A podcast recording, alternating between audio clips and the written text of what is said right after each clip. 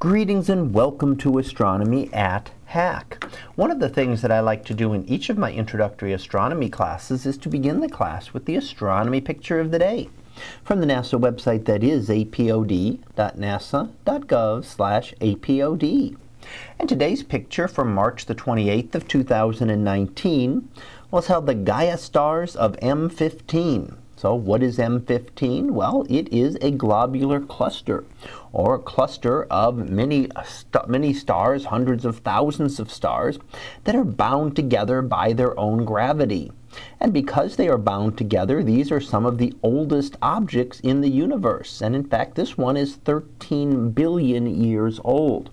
Now, considering that our universe is about 14 billion years old, that dates back to the very early times right before, right after our universe formed.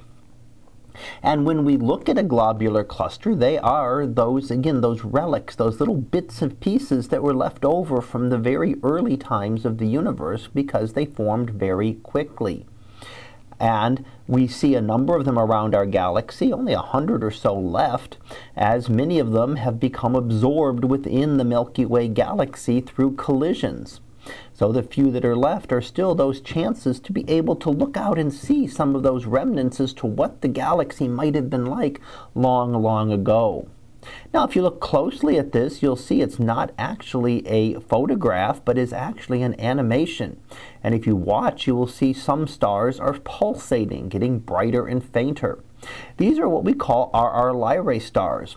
RR Lyrae stars are stars, uh, evolved stars, that have become unstable and actually pulsate and get larger and smaller and will therefore change their brightness. When they become larger, they will look a little brighter and when they become smaller, they will look a little fainter.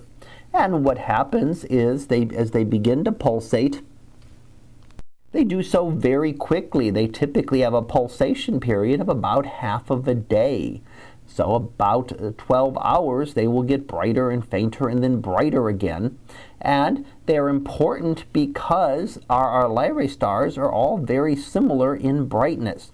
Their intrinsic brightness is essentially the same, and that allows us to determine their distance.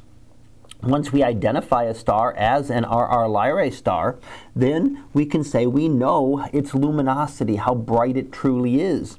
And we can use that combined with its apparent magnitude, how bright it appears to be in the sky, to measure its distance. And that is mentioned here with the Gaia satellite. The Gaia satellite is determining parallaxes, another way of determining distances. And this gives us two methods to be able to determine the distance to this cluster and allows us to better calibrate the RR Lyrae stars because we have another method of getting the distances to these stars. And one of the difficulty with distances is that there is no one way to determine distances in astronomy. Different methods will work for different types of objects.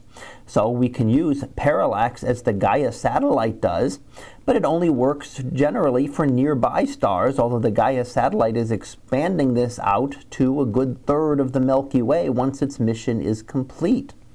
So it is going to give us much better distances, but to determine distances to more distant objects or objects outside our galaxy, we need other methods, and they all have to build on the previous methods. So everything depends on what had gone before it.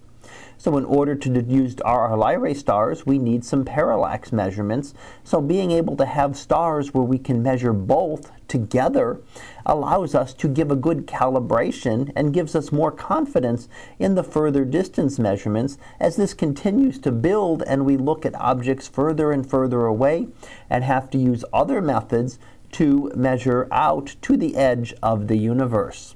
So that was our picture of the day for March the 28th of 2019. It was titled The Gaia Stars of M15.